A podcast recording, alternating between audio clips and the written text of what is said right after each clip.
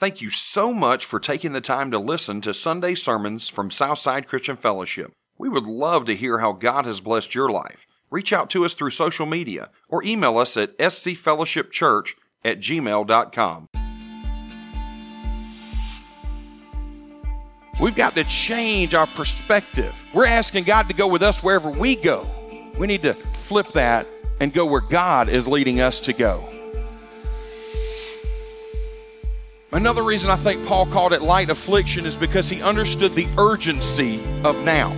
It didn't matter what he went through in this life because he knew he had a mission and a goal to reach as many people for God as he could. Why? Because God told him to? Yes, but more importantly, he had a revelation. He finally understood that the path he originally was taking was the wrong path.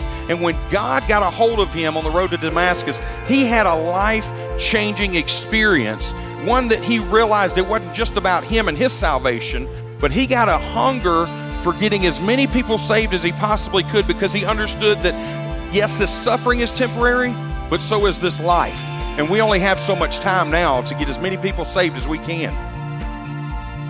As Christians, we have a mandate from our Savior to reach the lost and dying souls of this world. But oftentimes we talk ourselves out of a witnessing opportunity for various reasons. But people like the Apostle Paul tried to never miss an opportunity.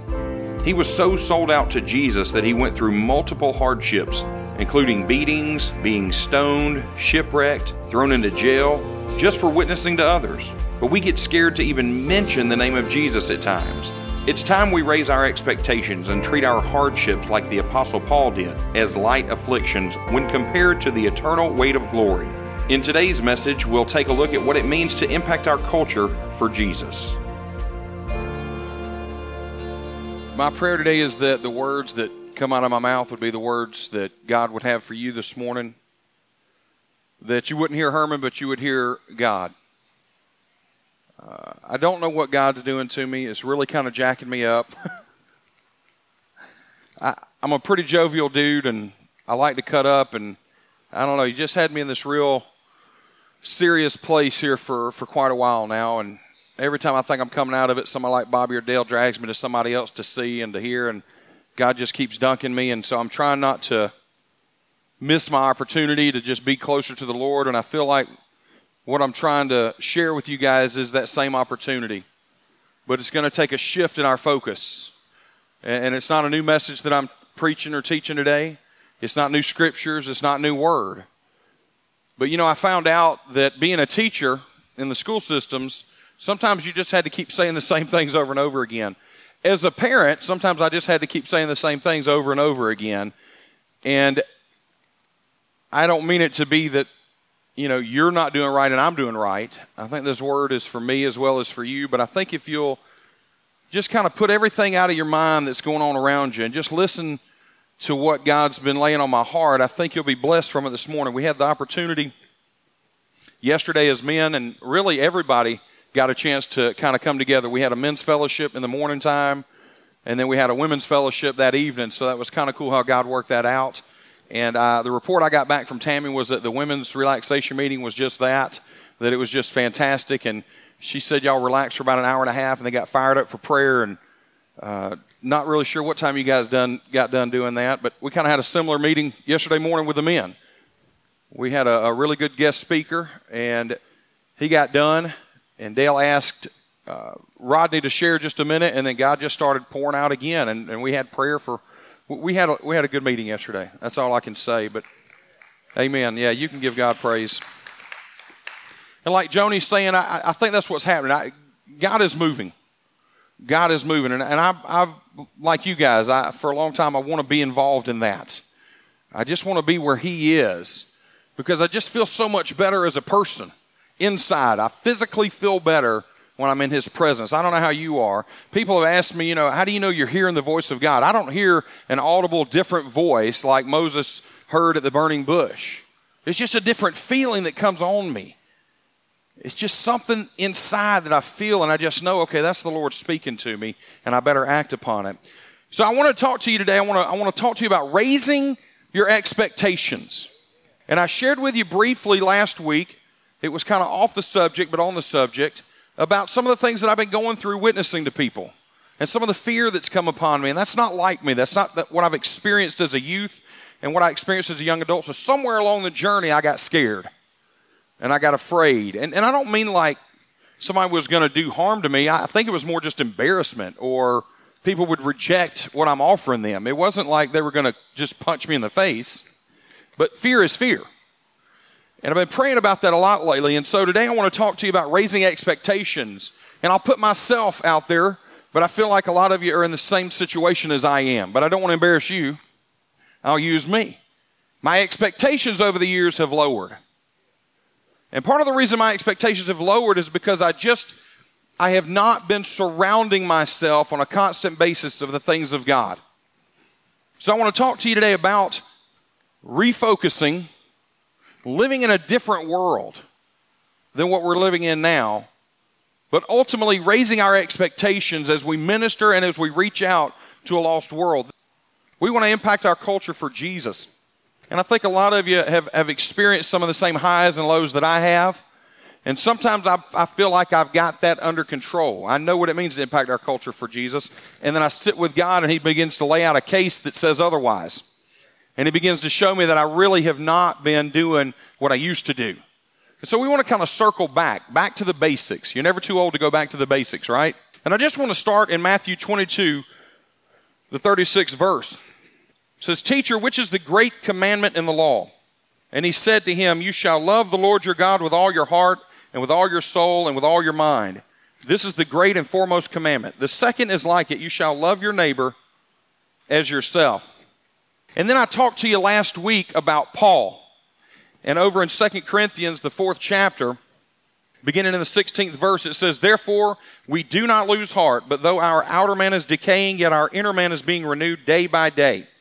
For momentary light affliction is producing for us an eternal weight of glory far beyond all comparison while we look not at the things which are seen, but at the things which are not seen. For the things which are seen are temporal, but the things which are not seen are eternal. We talked about Paul's light affliction, and I, again, if you'll bear with me, I want to lay out the case here before I get to the main point of what I'm talking about today. Paul's idea of light afflictions were detailed a little later in 2 Corinthians in the 11th chapter. And he was talking about, he said, Are they servants of Christ? And he begins to lay out the case that he was beaten times without number, often in danger of death. He received 39 lashes from the Jews uh, five different times, three times beaten with rods, once was stoned, three times shipwrecked. It goes on and on and on. And this is Paul's version of light affliction. So he set all of that up. And the question is why? Well, one reason this was light affliction is because Paul had a revelation that this life he's living is temporary. And the temporary afflictions he's going to receive right now fail in comparison to the eternal weight of glory. What he's doing right now is minor in terms of suffering compared to what it's going to be like when he dies and goes to heaven for that eternal perspective. You know, it occurred to me that a lot of times we ask God to be a part of our world. And this morning it hit me that maybe we should be asking God if we can be a part of His world. We've got to change our perspective. We're asking God to go with us wherever we go. We need to flip that and go where God is leading us to go. Another reason I think Paul called it light affliction is because he understood the urgency of now.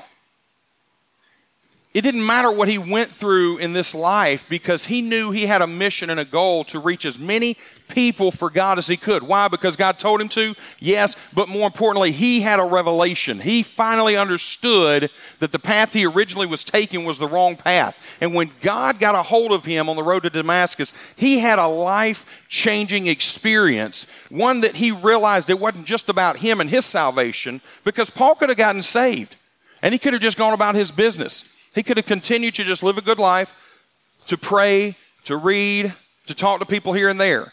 But he got a hunger for getting as many people saved as he possibly could because he understood that, yes, this suffering is temporary, but so is this life. And we only have so much time now to get as many people saved as we can. Paul understood that. He understood that urgency. So, my first question to you today is why did you become a Christian? Do you know why you're a Christian?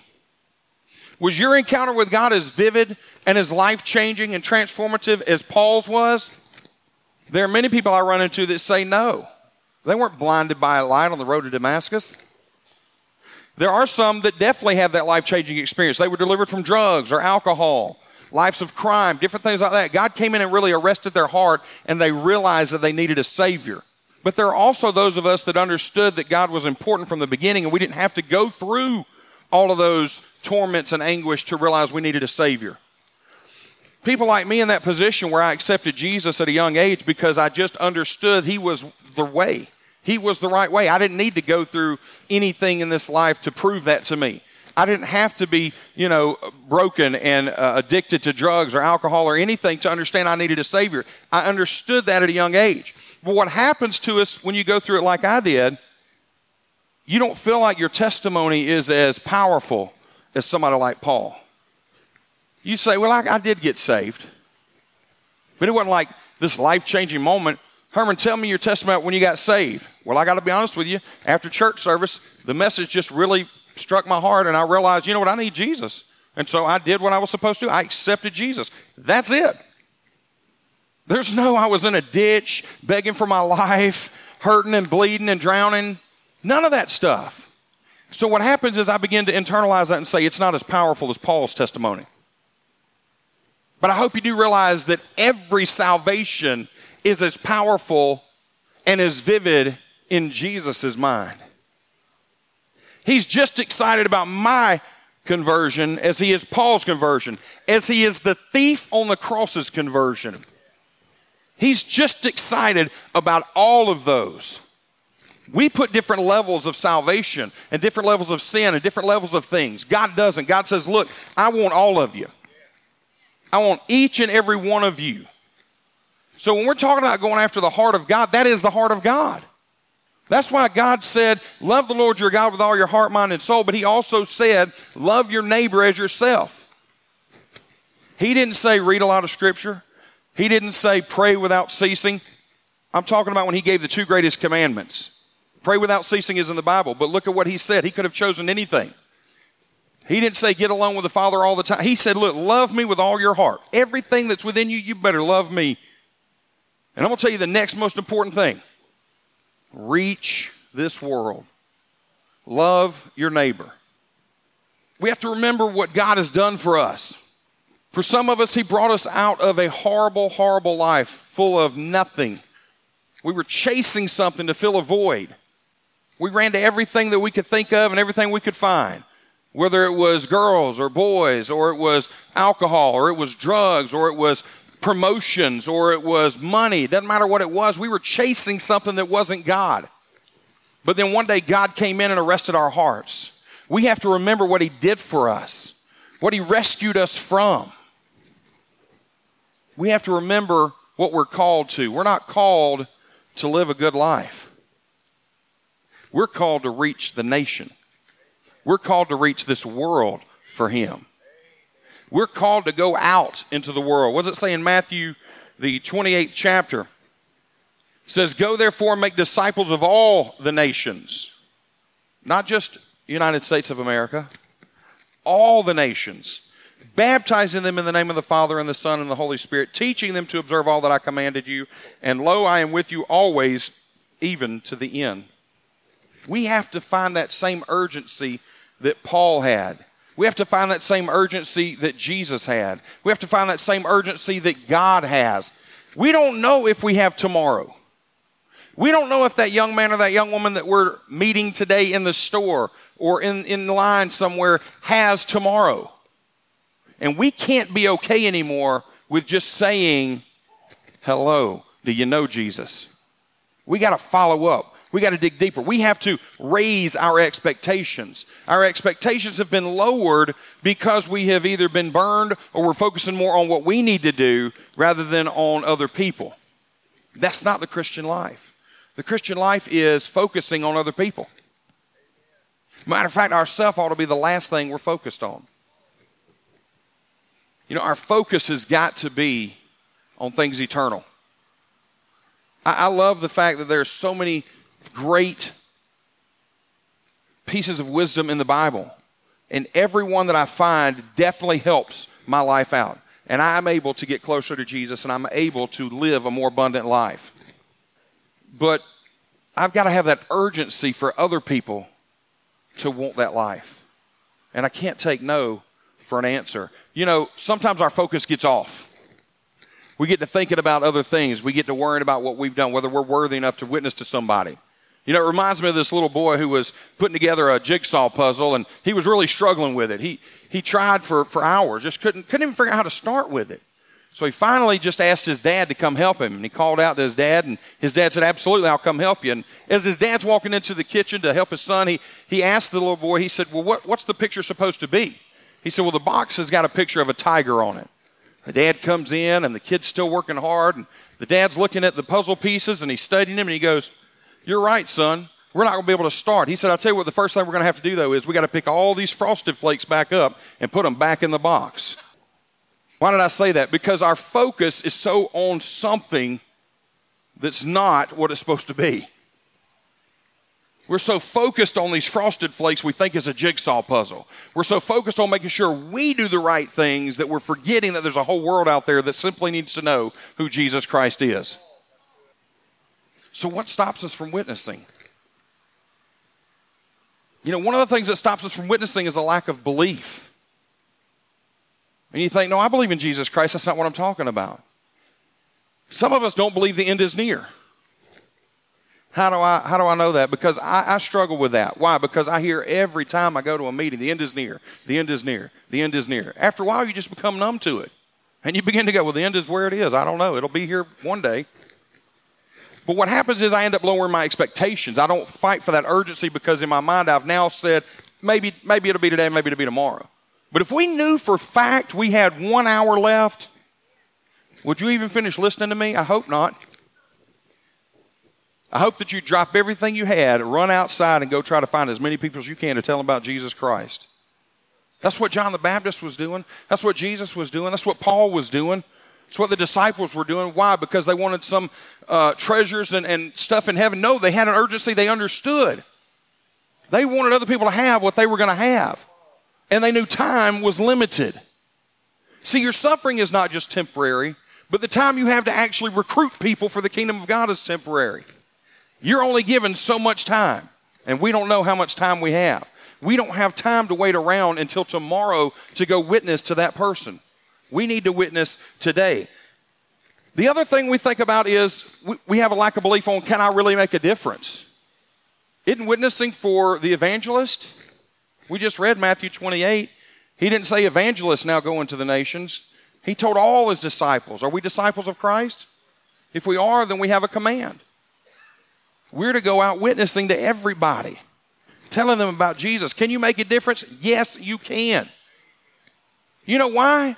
Because you know what that person's going through, because you're going through it or you went through it. How did you come to a saving knowledge of Jesus Christ? That's all they need to know. Why did you choose Jesus? That's all you need. If you know why it means something to you, that's all the testimony you need to be able to witness to somebody to tell them why they need Jesus. You don't have to have a fancy sermon. You don't have to have 33 bullet points on getting them there. It's simply why did you accept Jesus Christ? They need to accept him for the same reason. The other reason that we struggle with witnessing, I believe, is for a lack of understanding. Again, we're working so hard to make sure we're living a good Christian life. And I don't have a problem with that in general. I don't think you should go out here and just forget about living a good Christian life. That's not what I'm trying to say. But we forget that our life is not our own. Galatians tells us that it's no longer I that live, but Christ that lives in me. Our life is not our own. If we have given our life to Jesus Christ, it's no longer our life that we live. It's no longer our life to try to live abundantly. The, the other one is fear. You know, I went to Krystal, I believe, on Monday after I shared with you guys that I was struggling with that. I get to go out to lunch with Dad and Joni, and they do a great job of ministering to whoever waits on us every time we go. And I see that, and I'm able to hide behind that because they're jumping at it. I get to sit back and just watch. The problem is that because I've sat back, when I get that opportunity, I'm not taking it. And I confess that to you. Why? Because I knew I needed to work on that. I needed to stop being scared. Matter I didn't even know why I was scared. It might, it might have been laziness. Maybe it wasn't fear. I don't know. The point was I wasn't reaching out and I needed to reach out. I needed a witness. So I went to Krystal for breakfast and the young man was there and I almost chickened out again. See, that's why you got to die to the flesh every day, right? Because every time you get up, it wants to, you know, backtrack on what God just revealed to you. But I'm there and I remembered what I said in church on Sunday and I, I, you know, I've got to step out in faith. It's just isn't that difficult. And, I, and I, I looked at the young man and I said, Do you know that Jesus loves you? And he, he got a smile. I guess he got a smile. He had a mask on, but his eyes raised up and the ears went back. It looked like a smile to me. And he said, I sure do. He says, matter of fact, my dad's a preacher. Said, oh, my dad's a preacher too. And we talked for a couple minutes. And I took my food and I left. And it's like immediately God said, I appreciate that, but you still missed an opportunity. See, my expectations were low. My expectation was simply that I'd tell that young man that Jesus loved him. That was it. That was my only expectation. I didn't have an expectation of leading him to the Lord. I said, Lord, I'm, I'm sorry. I didn't even ask him because we all know that just because your daddy's a pastor doesn't mean you're going to heaven, right? I didn't follow up with him. I missed an opportunity. So later in the week, I believe two days later, it was Wednesday, Joni and Judy and myself are here, and a young man comes in off the street, and he was a little intimidating. We're not really sure why he was uh, like that, but you just never know what people are going through. So he may not even realize that he was kind of presenting as very defensive, but he was looking for some help. And so we told him, you know, we can definitely immediately help you out with some food. Let, us get that taken care of right here. And so I took the young man to Zaxby's and I just took every opportunity I could to minister to him and talk to him. Turned out that I knew the young man from my teaching days, and he'd fallen on some hard times and made some bad decisions. And so I asked him, I said, Do you know that Jesus loves you? And guess what he said? He said, I sure do. You know, my mama preaches. I said, I'm not missing this one, Lord. I got this one. And I said, Now, you know, just because your mama preaches doesn't mean that you're saved. Do you know Jesus as your personal Lord and Savior? Amen. Amen. and so he said, I sure do. I've just made some bad decisions. And I began to minister to him on repentance. The door was open. I got to minister to him. I didn't get to lead him to the Lord, but I got to maybe plant a seed. But my expectations had risen. With my previous expectations, I would have stopped again after just saying, Do you know Jesus loves you? Okay, we've got to raise our expectations. And I looked for that opportunity. We got to talk a little bit more, ministered for him, dropped him off where he wanted to go. He shut the door. I turned around and drove away, and God said, Man, you did good. I'm really proud of it, but you didn't pray with him before he left. I said, Okay, Lord, I'm, I'm, getting there. I said, I'm sorry. I'm, I'm getting there, you know? So. so I'm looking for another one that's coming. I know he's coming. You know, I'm going to minister to him, and I'm not going to miss that opportunity. Now, part of the reason I didn't pray with him is because, again, I was focused on me. And this is not to beat myself up or to beat you up if that's where you're at. Again, the focus of today's message is to raise your expectations.